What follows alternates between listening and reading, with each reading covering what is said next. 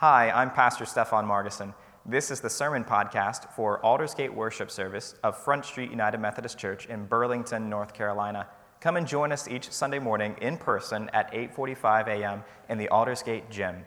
God be with you. Good morning again. I'm glad to be in worship with you. Before I talk too much, uh, it's important that we start this moment with a word of prayer, so let us bow our heads.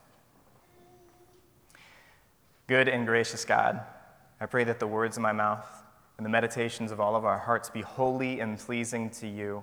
And let us go forth from this space proclaiming, crying out, shouting out even that Christ is risen, so that all will hear, no one will be able to d- deny, and, and even more so, the rest of your word becomes more alivened to each person that begins in this place of understanding this truth.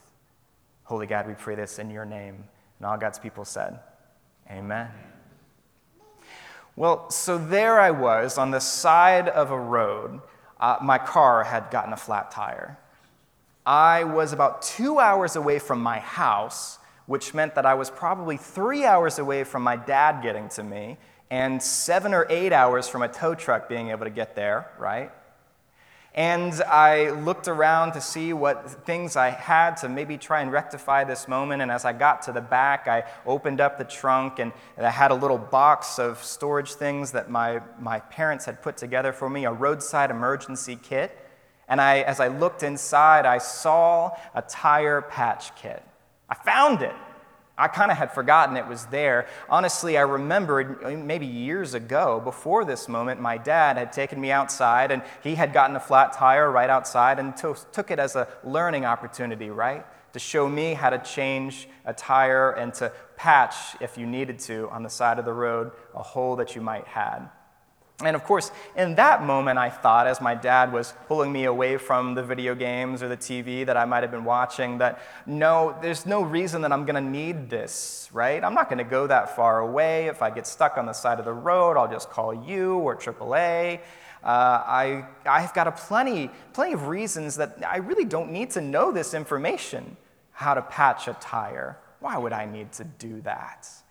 But here I am in that moment on the side of the road with nothing left but myself and this small kit in front of me, and I got to work.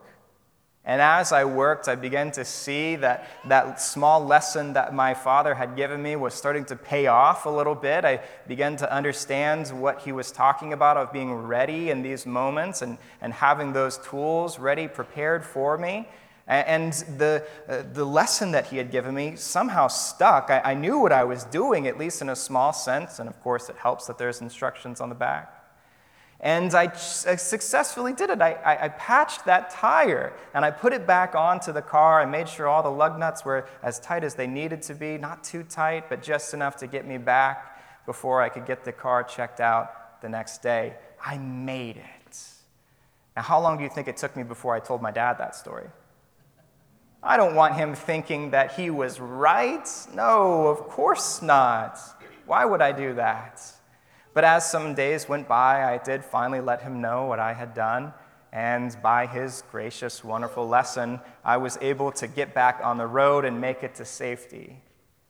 Man. But something changed that moment for me as I began to ponder that lesson that my dad had given me of changing a tire.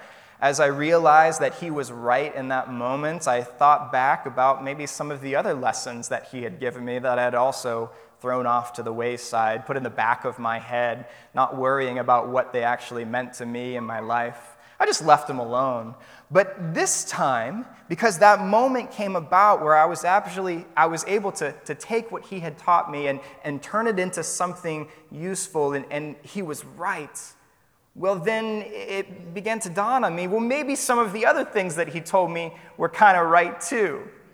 Again, still days after before I told him any of this, maybe weeks, maybe years. Maybe I should call him.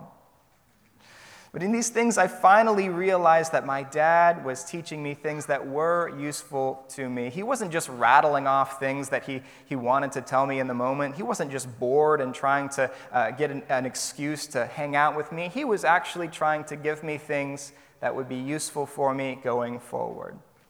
In that moment, as I realized the truth behind that one lesson, I began to open up more and more about the other lessons that he had given me. That was a beautiful thing. We'll come back to that. But there's a story in Scripture that's just one of my favorites. And it's not quite an Easter story until you really think about what's happening in the moment. It comes from Acts chapter 10. Peter, this is well after uh, Christ has been raised from the dead and even ascended back into heaven, and the disciples are left to go on their own, spreading the good news to all the corners of the earth as Jesus has instructed them. And so, Peter and his caravan of people that are going around and preaching the good news to all that will listen, well, they're on this road for a while and they decide to take a break. And as they take a break, Peter finds an old house and goes up and lays down on the roof of the house to take a nap. And as he's asleep, it seems as though he has a vision or a dream. It seems like he's in the same place in his dream or his vision on top of this roof, and a, a figure, a, a thing, an item comes down from the skies, the heavens above him. It's a blanket that is put down in front of him with all sorts of foods. Now, it wasn't food that he would have normally been used to. These foods that were presented to him would not have been kosher, would not have been acceptable to his Jewish faith. But they were presented to him because he was hungry. He was hungry, and a voice came and said, Peter, eat. Now, in this moment, Peter looks up at this voice that is gifted in this food from above and says, I'm not going to eat that. That is unclean food. It would make me unclean if I ate it. No, no, thank you. No, thank you. Some strange audacity there to say to this voice coming from above to eat when presented with this gift, and then to say no. But again, the voice comes from above and says, Peter, eats. Nothing that I have made clean can be unclean. Nothing that I have made clean can be unclean. And so, this idea, this vision, this dream ruminates around in Peter's head for a couple of days. And, and then, as time goes on, he gets word that a man named Cornelius is calling Peter and his caravan to come and preach the gospel message to his people. Now, these were not Jewish people, these were Gentiles, very much so. And so the first idea that Peter had is I'm not sure that I should go there. Uh, those people are not one of us, those people are not of the diaspora. Oh, I don't know that it would be good for me to go to these people. But Cornelius and Cornelius' servant was insistent Peter, will you please come and preach the good news to my people? And so Peter does he goes and, and he preaches for some time to these people, Cornelius and all of the followers.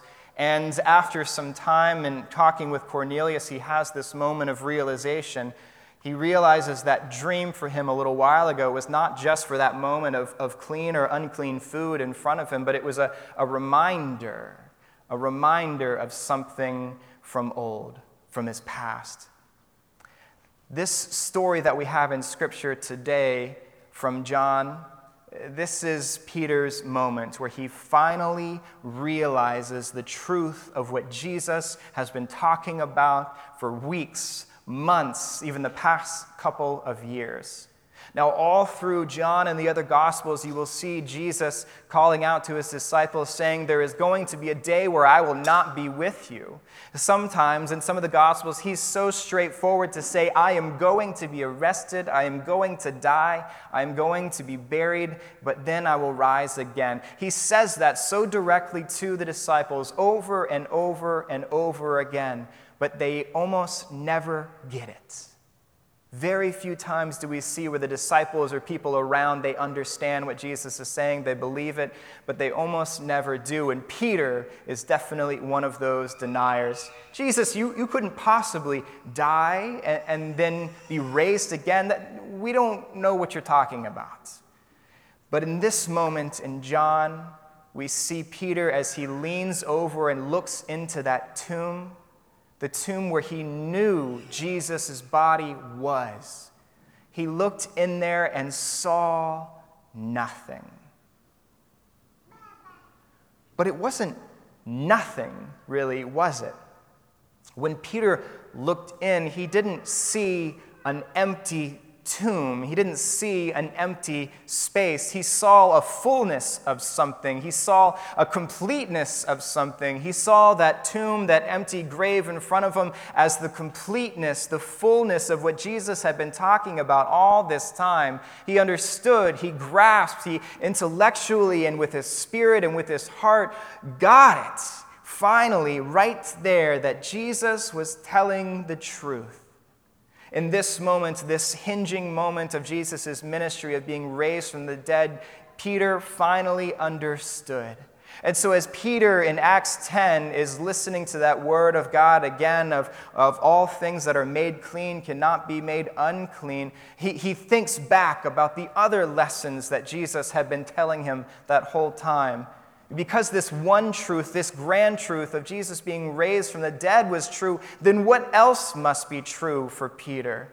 And for this, it was that Jesus had come not just for the Jews, not just for the chosen people of the Old Testament, the Israelites, those that were scattered about, but Jesus had come for all people for the salvation of every single person. Jesus had been saying that to them time and time again, and yet the disciples step in and say, Hold on, little children. Wait, you Pharisees. You that are casting out demons in Jesus' name but not following us, how could you be a part?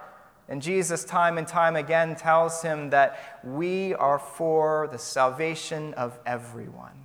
That is what my mission is. That is what you are called to share.